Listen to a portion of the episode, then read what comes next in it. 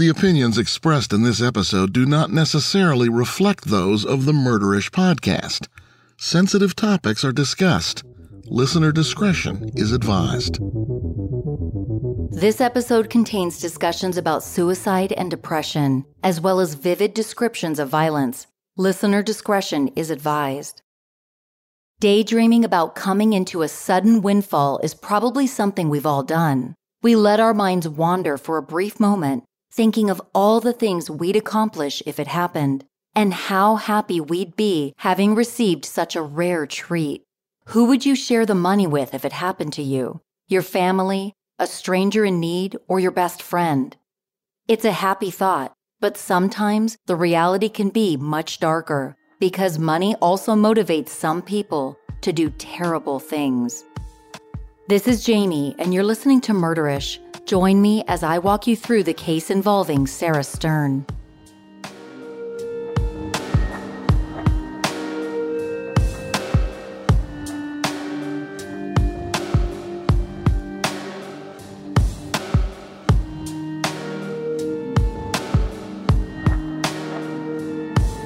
This case takes us to Neptune City, a borough in Monmouth County, New Jersey. Named after the Roman water deity Neptune and its proximity to the Atlantic Ocean, Neptune City is a nice setting for raising a family. It's only an hour from New York City, and within 10 minutes, you could be sitting on the beach. It was in this East Coast town that an abandoned vehicle would be the beginning of one parent's worst nightmare. At 2:45 on the morning of December 3, 2016, authorities received a call from an Uber driver letting them know that a car was oddly parked just off the entrance to the Route 35 bridge in Belmar, New Jersey. Responding officers located the vehicle easily at the mouth of what locals called Shark Bridge. It was a silver four door 1994 Oldsmobile 88. As they approached the car, officers noticed something peculiar. The keys were still in the ignition. Thinking the scene was odd, officers called in the license plate and quickly discovered that it belonged to 96 year old Lillian Stern. They learned, however, that the car was most frequently driven by Lillian's granddaughter, Sarah Stern. Even more concerning, nobody could find Sarah. Worried that she may have fallen or jumped off the bridge, authorities contacted Sarah's father, who was out of town and on vacation at the time. A search for Sarah began, but they would never find her. Sarah Stern was born to parents Michael and Carla Stern on March 24, 1997. Known to be artistically gifted, Sarah often created stunning art pieces. Sarah was kind spirited, full of life, and made friends with ease. In first grade, Sarah met Liam McAtasney, who would end up being her closest friend through childhood and into adulthood. The pair navigated the challenges of elementary, middle, and high school, and college was no different. Sarah spent a great deal of time at Liam's house, where he lived with his parents, Quinn and Megan McAtasney, as well as his sister and twin brother. In high school, Sarah swam competitively and played softball, which she excelled at. During her junior year, Sarah discovered another passion creating art. She spent most of her time creating pencil sketches and watercolors. Her artwork was beautiful and it brought a lot of joy to those who were lucky enough to receive a piece she had created. In 2013, when Sarah was still in high school, tragedy struck the Stern family when Sarah's mom, Carla, succumbed to cancer. While the loss was extremely difficult to endure, Sarah and her father leaned on each other to get through it. In high school, a boy named Preston Taylor became close with Liam and Sarah. The trio spent a lot of time together and looked forward to attending college soon. While Preston and Sarah never dated, they did attend their senior prom together. After high school, Preston and Liam moved in together, while Sarah continued living at her parents' house in order to save money. After she turned 18, Sarah visited a second property that her parents owned. Liam went with her. While at the house, the friends found a mysterious box. Things would have been much different today had they left the box alone. But curiosity got the best of Sarah and Liam, and they opened it. Sarah went on to attend Brookdale Community College in Lincroft, New Jersey, where she studied art and TV production. At the time that her car was found abandoned, she had just completed her second semester of college. Around 3 o'clock on the morning of December 3, 2016, Michael Stern received a call from the Monmouth County Police Department. He was vacationing in Florida at the time. Stern, groggy from being awoken, listened as an officer asked if he had been in touch with his daughter recently. Stern recalled their last text exchange from earlier in the week and said he hadn't heard from Sarah all day, and that was odd. The officer on the phone alerted Michael that the car his daughter drives was found abandoned on the side of a bridge. Immediately, Michael got into his car and began driving to Neptune City from Orlando, Florida a drive that would take almost 16 hours. Because of how close Sarah's car was parked to the river, officers began searching the river by boat, and divers came in to search the river bottom. The bridge that Sarah's car was found on crossed over Shark River, which was shallow and dangerous. The current was fast, and it led directly out to the Atlantic Ocean. Authorities knew if Sarah had somehow ended up in that river, they were working against the clock. Hoping to learn more about Sarah's activities on December 2nd, officers went to her house where they arrived at 3:19 a.m. They entered the home through an unlocked back door and found the house to be empty except for Sarah's beloved dog, Buddy, who had been contained inside his kennel. Anyone who knew Sarah was crystal clear on how much she adored Buddy Finding Buddy at the house without Sarah was a red flag. Initially, officers didn't have much helpful information to go off of, but they continued efforts to locate her. It seemed possible that Sarah may have jumped off of the Route 35 bridge. If this was the case, officers believed there was a chance they would find a note or something else at her house to indicate that she was suicidal. Though nothing of that sort was found, as officers exited Sarah's home, they were met by Robin Draper, the Sterns' next door neighbor. Draper and the Sterns had lived next door to each other for years. Draper's daughter was close to Sarah, and the pair had hung out that morning. In fact, Robin told authorities that earlier in the day, Sarah asked if she could bring over a bin of items that her mom had left her so she could safely store them for her.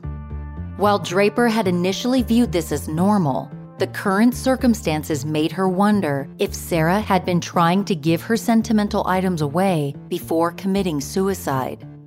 Authorities asked Draper if she thought Sarah had struggled with depression, and she responded yes.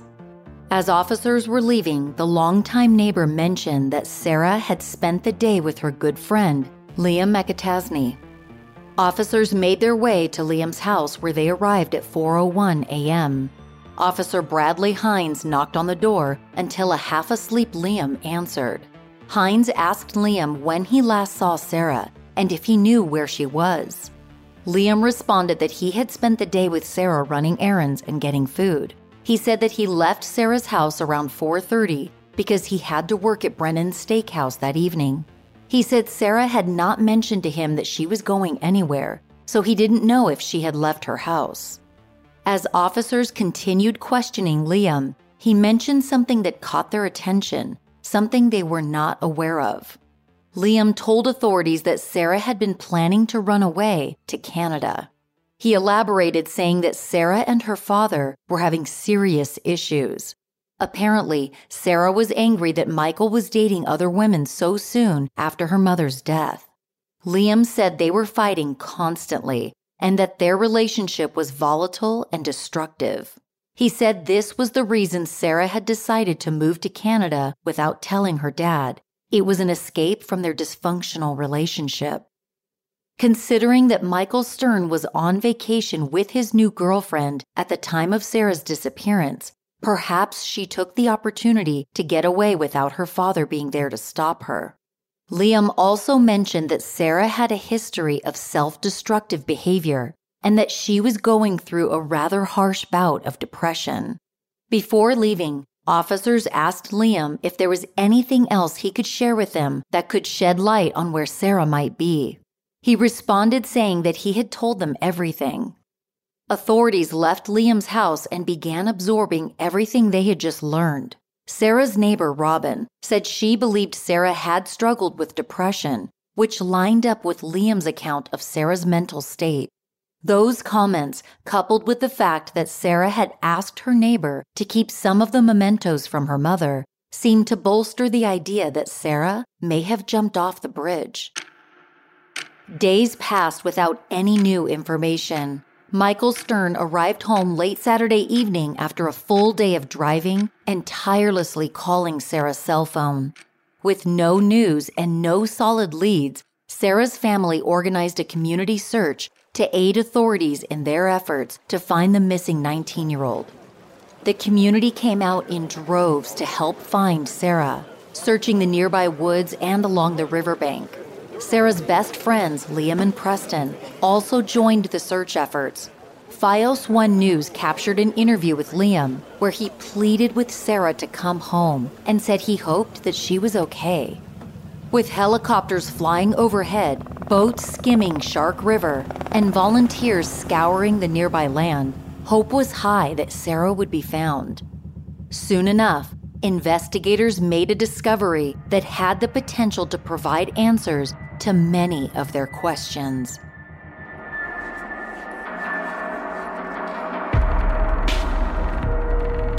Even if you eat a healthy diet, it's likely there are still nutritional gaps in it. Rituals Essential for Women 18 Plus multivitamin was created through extensive research to provide women over the age of 18 with nutrients that support brain, bone, and blood health, not to mention antioxidant support.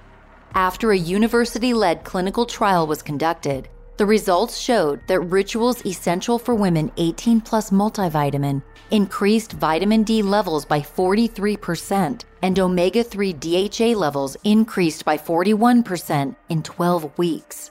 Rituals Essential for Women 18 Plus multivitamin is part of my daily routine because I know they are committed to third party testing from USP and the Non GMO Project so I know there are no questionable ingredients that I'm consuming.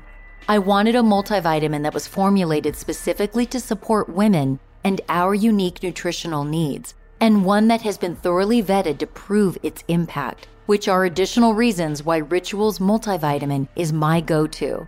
If your current multivitamin hasn't had a clinical trial published in a leading scientific journal or contains any shady ingredients, it's time to ditch it and start getting into a better ritual, as in Ritual's Essential for Women 18 Plus multivitamin.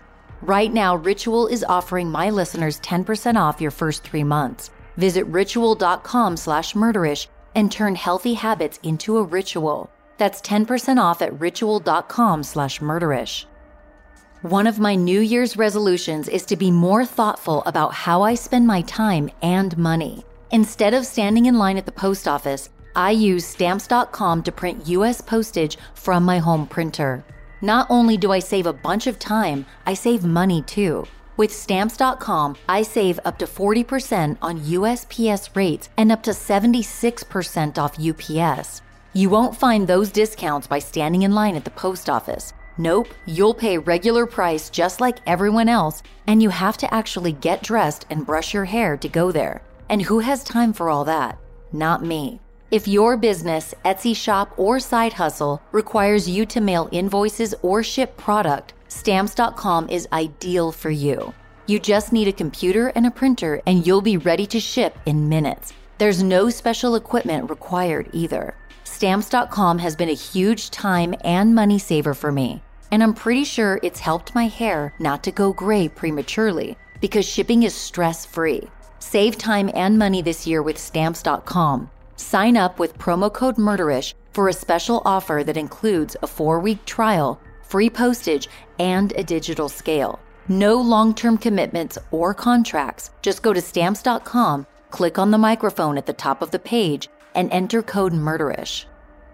I was in a Facebook group recently and someone asked, I hear Best Fiends ads on a lot of podcasts. Do people really play that game? There were numerous responses from people saying, Yes, I'm completely obsessed with Best Fiends.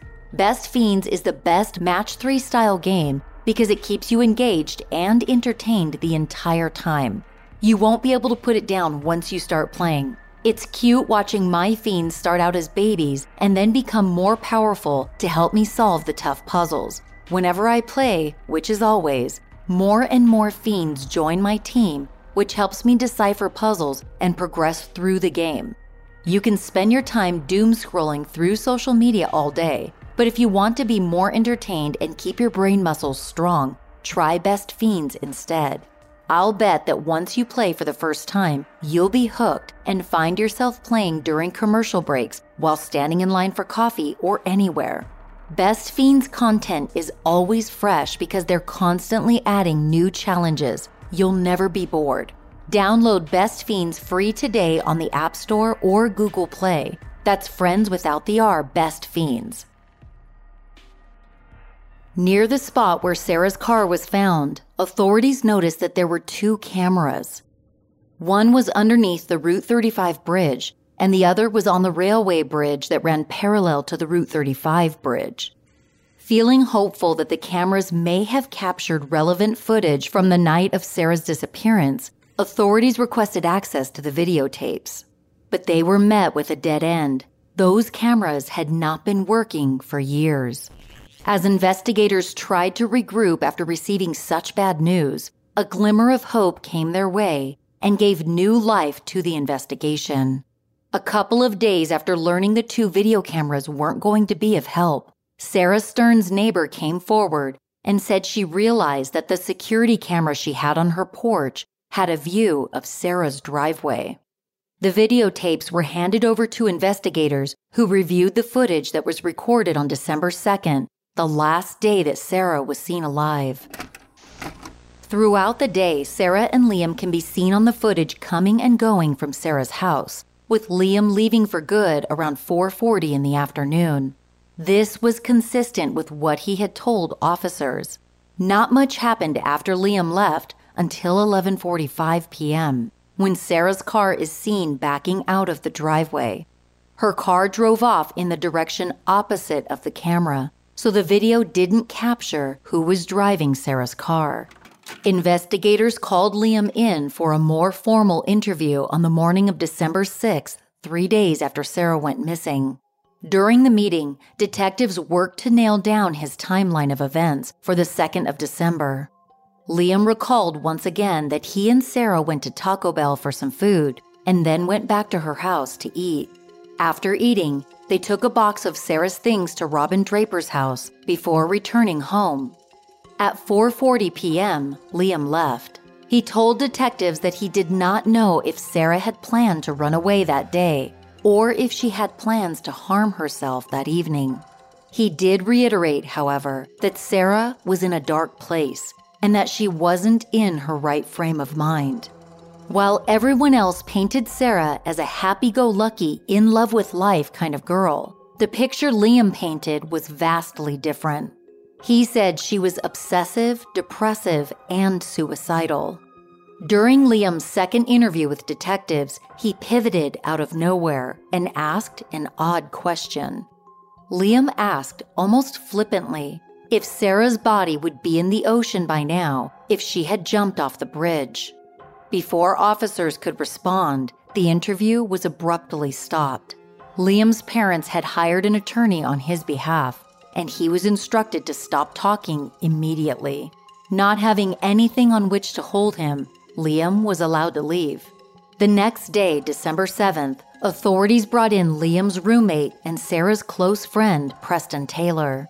Detectives questioned Preston regarding whether he had seen Sarah before she disappeared. They also wanted to compare his story with Liam's. Preston's story did align with Liam's, but Detective Brian Weisbrot remembered leaving the interview feeling as though something was off. Before the interview ended, detectives asked Preston where he thought Sarah was. He responded saying he assumed she had jumped off the bridge and was somewhere in the Atlantic by now. Later that day, information came to the surface that gave detectives a new direction to follow in the case. Video footage from Kearny Bank in Neptune City showed that Sarah had stopped by the bank in the afternoon on the day she went missing. According to the bank's records, Sarah accessed her safety deposit box and then she left. Detectives immediately went to the bank to see what Sarah had inside of her safety deposit box. They were shocked to find over $25,000 in old and tattered cash inside the box. According to Liam's timeline, he would have been with Sarah while she was at the bank. So, why hadn't he mentioned this during his interviews with investigators? Detectives approached Liam again, and he admitted to sitting in the car while Sarah went into the bank. He claimed he didn't know what she did when she went inside, and that it must have slipped his mind because it seemed so unimportant at the time. Around the same time, detectives had come to believe that Sarah had not run away to Canada as Liam claimed. Her dog was left behind in his kennel, and Sarah had not asked anyone to take care of him. Another odd fact was that Sarah's passport and her social security card were both found in her bedroom, along with a significant amount of Canadian money, and nothing from her room had been packed up. All of these circumstances pointed to the probability that Sarah had not just left Neptune City behind. Finding a large amount of cash inside of Sarah's safety deposit box all but confirmed for detectives that she had not run away to another country. Detectives still needed to figure out how Sarah ended up with all that cash and whether it had any connection to her disappearance.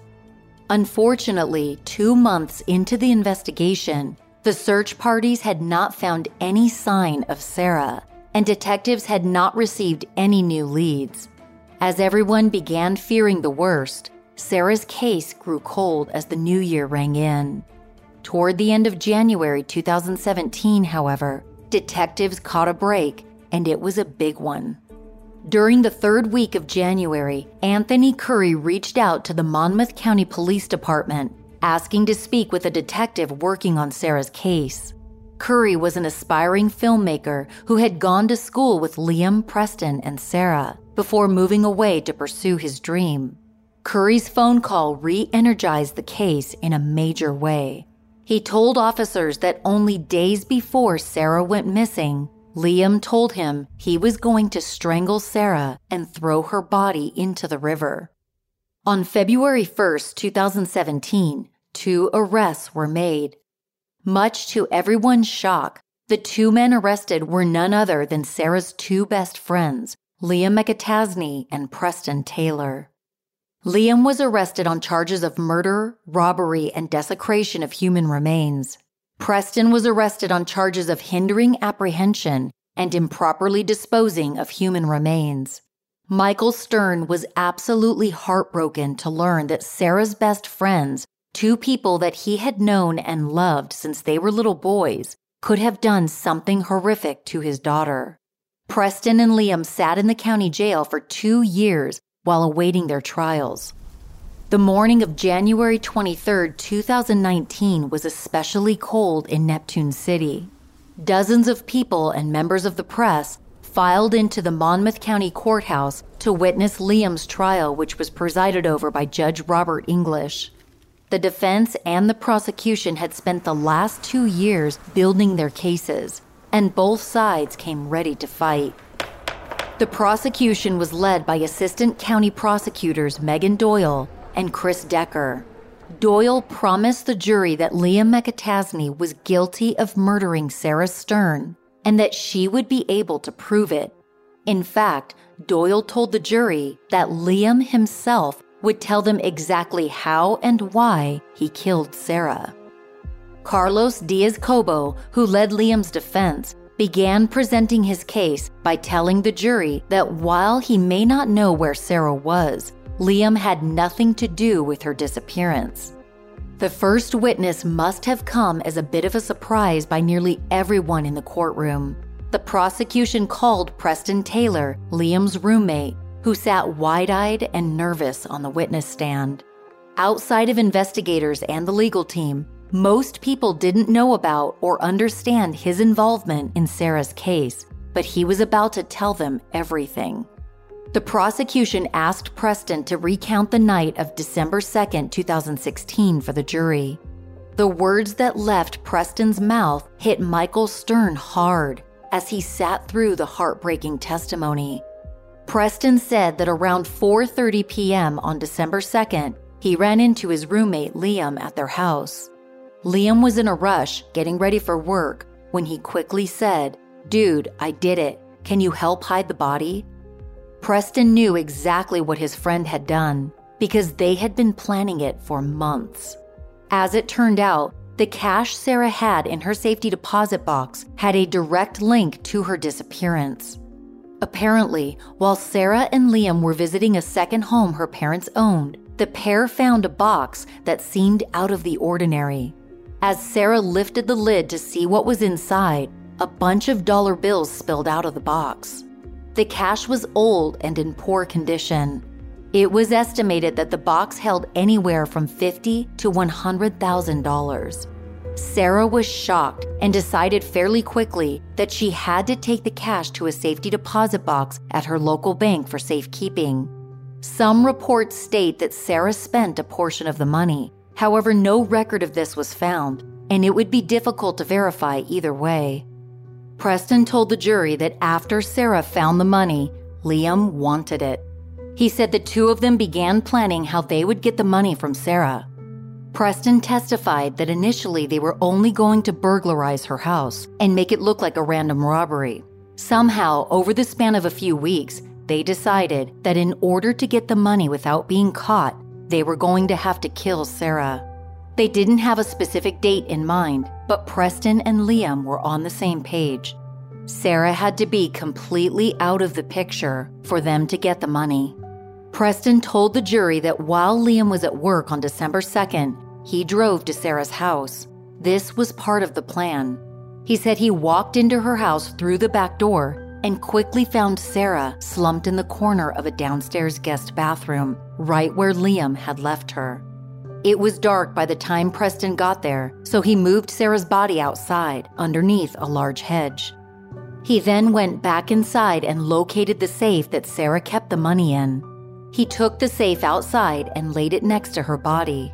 Finally, Preston said he went back inside to clean up any evidence that may connect him or Liam to the crime. He then waited for Liam to get off of work. Their plan was simple, or so the two of them thought.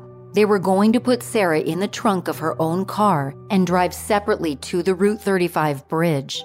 Liam would drive northbound on the bridge in Sarah's car, while Preston drove southbound in his own car.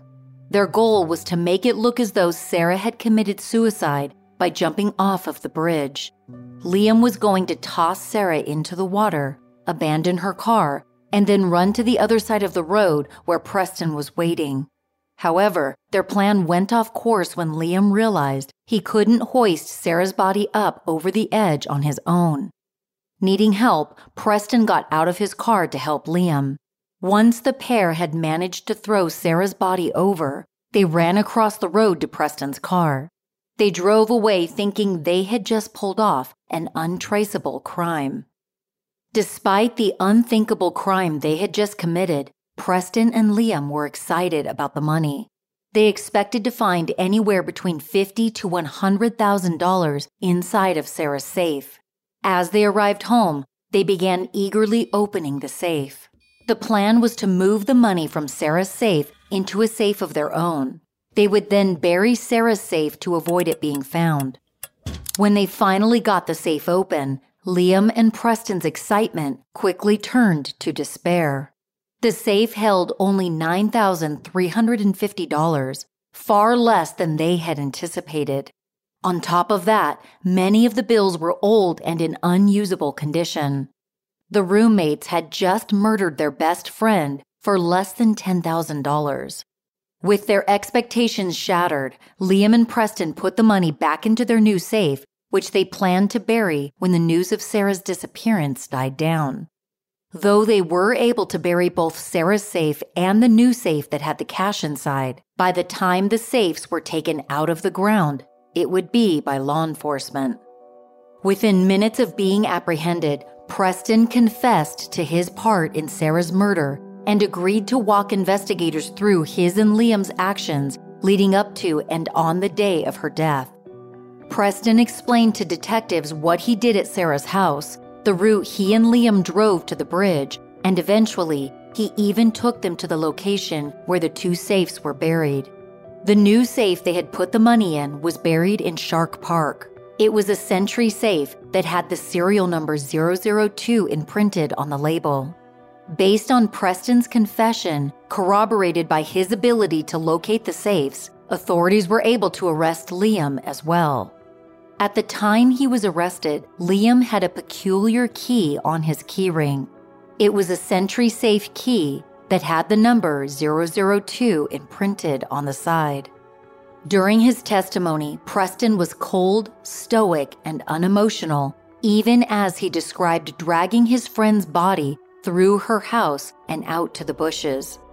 Liam's defense attorney claimed that Preston was lying and that he either acted alone or wanted to play some part in his friend's disappearance so he could feel important. Either way, the defense contended that Preston Taylor was making up a story that implicated Liam and that it had no foundation in reality.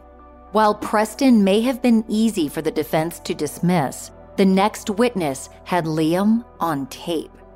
Anthony Curry was called to testify. He was the man who contacted officers in late January claiming that Liam had told him about his plan to strangle Sarah just days before she went missing.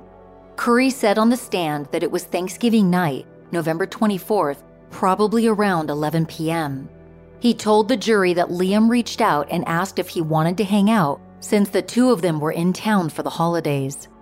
Curry agreed and met up with Liam. The conversation began normally, but Curry said it took a dark and strange turn when Liam started talking about Sarah.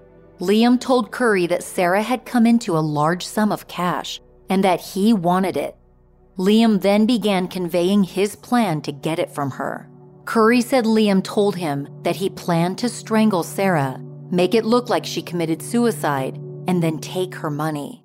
He boasted to Curry that his plan was flawless. Curry, an aspiring filmmaker, responded saying that it sounded like the plot to a movie, with which Liam agreed. Curry told the jury that he disregarded the strange conversation with Liam, thinking that Liam was just being his normal, wild storytelling self and wasn't actually planning to kill his best friend. This changed, however, when Curry realized that Sarah had gone missing. Curry said he contemplated whether or not he should go to the police. Part of him still believed that Liam was just kidding and that the situation was just a horrible coincidence. But deep down, Curry knew what he had to do. After telling police what he knew, Curry offered to help with the investigation in any way possible. Detectives wasted no time in asking Curry if he would be willing to get Liam to talk about the murder on tape. Curry bravely agreed. Liam had been trying to hang out with Curry ever since Sarah had disappeared, so meeting up with him was easy. They planned to get together on January 31st, 2017, in the parking lot of a closed store. Authorities outfitted Curry's car with a tracking device, camera, and a microphone. They listened and watched live as Curry drove from the police station to the store where he planned to meet Liam. It was obvious that Curry was nervous during the drive over. Detectives hoped it wouldn't be too obvious when Liam got into his car. Curry pulled into the parking lot and watched as Liam walked up to his car. As soon as he got in, Curry was caught off guard when Liam asked if he could pat him down for a wire. Curry agreed. Not finding any wires, Liam began talking immediately, and the things he said were stunning. Liam not only confessed to murdering Sarah, he gave incredible detail regarding how and why he did it, and the jury heard all of it. On the recorded footage, Liam told Curry that he and Sarah had been hanging out that day. Around 3:45 in the afternoon, he started telling her he had to leave to get ready for work. Sarah got up to walk Liam out. He crept up behind Sarah, put her in a chokehold, and lifted her off the ground. Liam said that Sarah struggled for a long time, but eventually she started going limp. Liam said that Sarah whispered his name as she grew weaker. Liam told Curry that he lowered Sarah to the ground, but she was still alive. She began convulsing, which Liam described to Curry as a seizure. He said he stuffed a t shirt inside of Sarah's mouth, hoping that it would stop any saliva or vomit from getting on the carpet. Liam then proceeded to cover her nose and mouth with his hands and then waited for her to suffocate. Liam said it took much longer than he expected. In fact, Liam told Curry that he had timed the whole thing on his phone. In total, Liam spent about 30 minutes killing his best friend. After he was sure that Sarah was dead, Liam moved her body into the bathroom and then left to get ready for work. Curry was undoubtedly shocked by what he was hearing, but he had to play it cool. He shook his head and made comments that kept Liam talking, just as detectives had instructed him to do. Liam appeared excited and somewhat apprehensive as he told Curry about the brutal murder. Curry may have expected some remorse or emotion from Liam, who just described murdering Sarah with his bare hands. But Liam never shed a tear or demonstrated even a hint of remorse. Quite the opposite. At one point, Liam audaciously complained about the amount of cash he and Preston ended up with. According to the footage, Liam told Curry, The worst part is, I thought I was walking out with 50 to 100 grand. Before leaving, Liam thanked Curry for listening. Curry headed straight to the police station after the meeting, and Liam was arrested just two days later. Liam's cold confession to Anthony Curry was played for the jury, with Sarah's father in attendance. His crying could be heard throughout the entire thing. The defense countered by saying that Liam, who wanted to be in a movie of Curry's, was simply auditioning for a role and used his friend's tragedy as a way to embolden his performance. Michael Stern was called to testify about his relationship with Sarah. Liam had previously claimed that Michael was borderline abusive and that the father daughter relationship he shared with Sarah was strained and volatile. Michael said on the stand that nothing could be further from the truth. The jury was presented with multiple text message exchanges between Michael and his daughter on the days leading up to Sarah's disappearance. The messages showed that Sarah frequently reached out to her dad and asked when he was coming home. She got updates from her dad about his vacation and told him to have fun and that she missed him. The messages indicated a close and loving relationship between father and daughter. Michael said on the stand that he loved his only daughter more than anything in the world, and it seemed that all of their recorded interactions supported that. Michael told ABC's 2020 that he tried to make eye contact with Liam during his trial, but Liam would not look at him. The defense took every chance they could to cast a shadow of doubt on the claim that Liam killed Sarah. They argued that there were inconsistencies between the allegations against Liam and the evidence found at Sarah's house. As the trial was nearing an end, the defense called a surprise witness who had the potential to shatter the prosecution's case.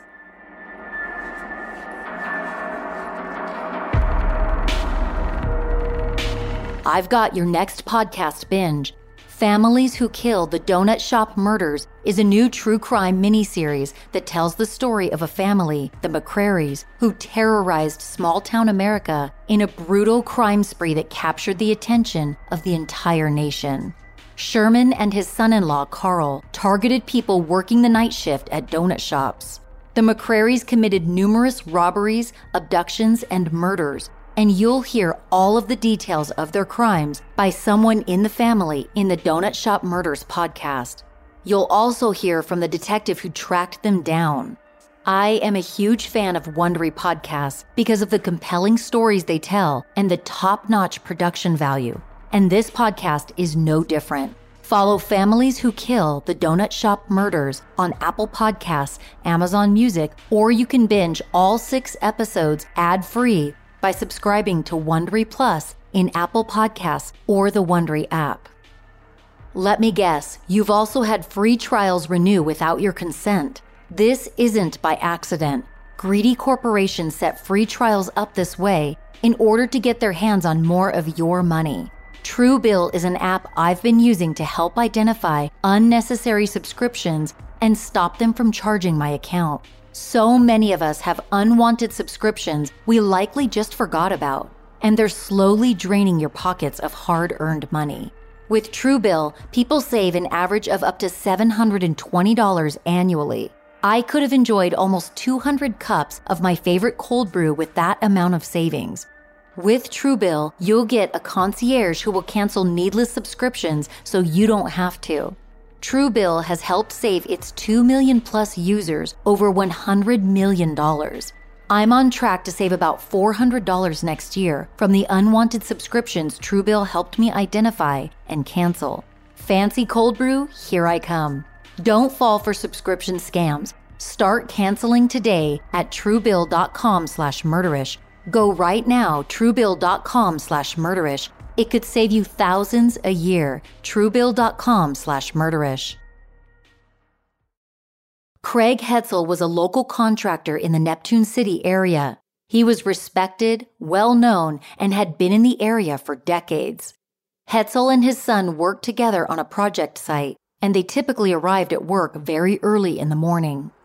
Hetzel testified that one morning he and his son were driving to the construction site when they drove past a young girl walking down the street. Hetzel said the girl was beautiful and that he had a full view of her face as she was walking in the opposite direction they were driving. He made a comment to his son saying, She is way too beautiful to be walking alone this early in the morning. Hetzel didn't think much else about the encounter until a few days later when he saw a missing persons flyer. Hetzel said he realized that he had seen the girl on the poster a full day after Sarah was reported missing, which would have been a full day after Liam allegedly killed her. This testimony, if true, would completely dismantle the prosecution's theory. Hetzel's testimony, however, began to fall apart. Hetzel frequently wavered and changed his story. He couldn't hammer down exactly when he'd seen the girl. Was it before Sarah went missing or after? By the end of his testimony, the jury had likely disregarded much of what Hetzel said due to the inconsistencies. February 21, 2019 marked the last day of arguments. The three week long trial concluded with the prosecution reminding the jury of Liam's recorded confession, Preston's confession and testimony, and all of the evidence that pointed to Sarah being happy and well adjusted instead of suicidal or wanting to run away. The defense concluded by telling the jury that all of the prosecution's evidence was circumstantial, inconclusive, and inconsistent. Without Sarah's body, there was no way to tell that she had even been murdered. After closing arguments, Liam was escorted back to his cell to await the verdict. Five days after the trial ended, on February 26th, the jury had reached a decision. They found Liam McAtasney guilty of first degree murder, as well as six other counts, including robbery, conspiracy to commit robbery, and desecration of human remains. Liam was later sentenced to life in prison without the possibility of parole. Preston Taylor, who'd been Sarah's prom date, took a plea deal. He was sentenced to 18 years in prison for helping to dispose of Sarah's body. Today, 23 year old Liam McAtasney resides at New Jersey State Prison, a 185 year old maximum security prison in Trenton. Preston Taylor, also 23, is currently serving his sentence at Garden State Youth Correctional Facility, a minimum security institution that mostly houses young adults. Inmates at the correctional facility can participate in work programs as well as educational courses and vocational training. Preston will be eligible for parole in May of 2032. Liam's family still maintains his innocence, His mother, Megan, has gone on record with ABC's 2020 to say that her son was framed, that Preston lied about his involvement, and that Liam's confession to Anthony Curry was nothing but an audition for a movie. Megan said she still believes that Sarah Stern ran away and is alive somewhere, despite there being no evidence to suggest this is true. Sarah Stern would have been 24 years old this year. Her life was cut short by two people she trusted most, two thirds of the squad, as they used to call themselves. Michael Stern has spent the last few years trying to heal from his daughter's passing. He erected a memorial for Sarah on the bridge where her car was found. As a result of what he heard during Liam's trial, Stern has struggled with horrible nightmares, which serve as a constant reminder of his loss. Though Sarah's body has never been recovered, her father, at the very least, knows that the people responsible for her murder were brought to justice. He visits Sarah's memorial often. A Facebook post from Michael Stern on the Sarah Lee Stern memorial page, dated March 24, 2020, Sarah's 23rd birthday, reads On March 24, 1997, Sarah Lee Stern arrived in this world. It is with great sadness another birthday passes without my beautiful and talented daughter here to celebrate. Sarah's spirit will live on through the people she met throughout her short life and the art she created. Her teachers and friends brought out the best in her. I miss her, and the pain in my heart aches every day.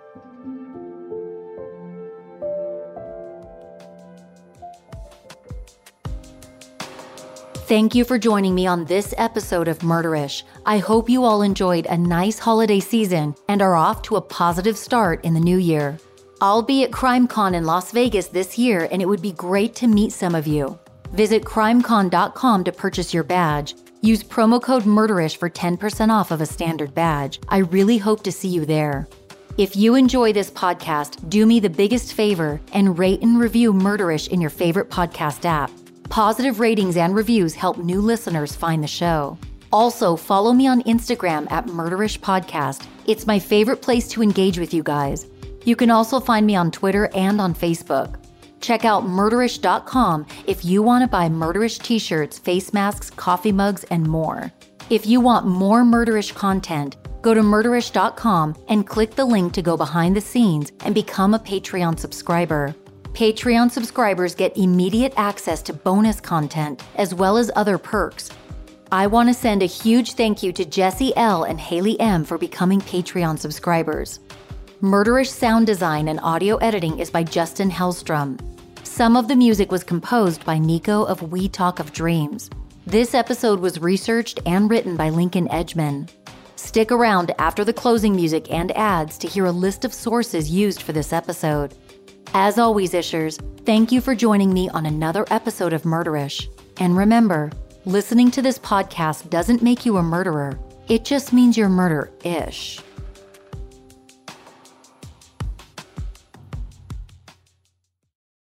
Sources for this episode include a September 1, 2019 NBC New York article by the Associated Press, a June 21, 2020 Asbury Park Press article by Kathleen Hopkins, Information dated March 1, 2019, found at InsideEdition.com by the Inside Edition staff. An article dated June 21, 2019, in the Daily Beast by Pilar Melendez. A December 5, 2016 article found at NJ.com by Alex Napoliello. A March 24, 2019 Asbury Park Press article by Amanda Oglesby. A February 4, 2017 article found at NJ.com by Rob Spahr. An ABC News Network article dated 2019 by Allie Yang.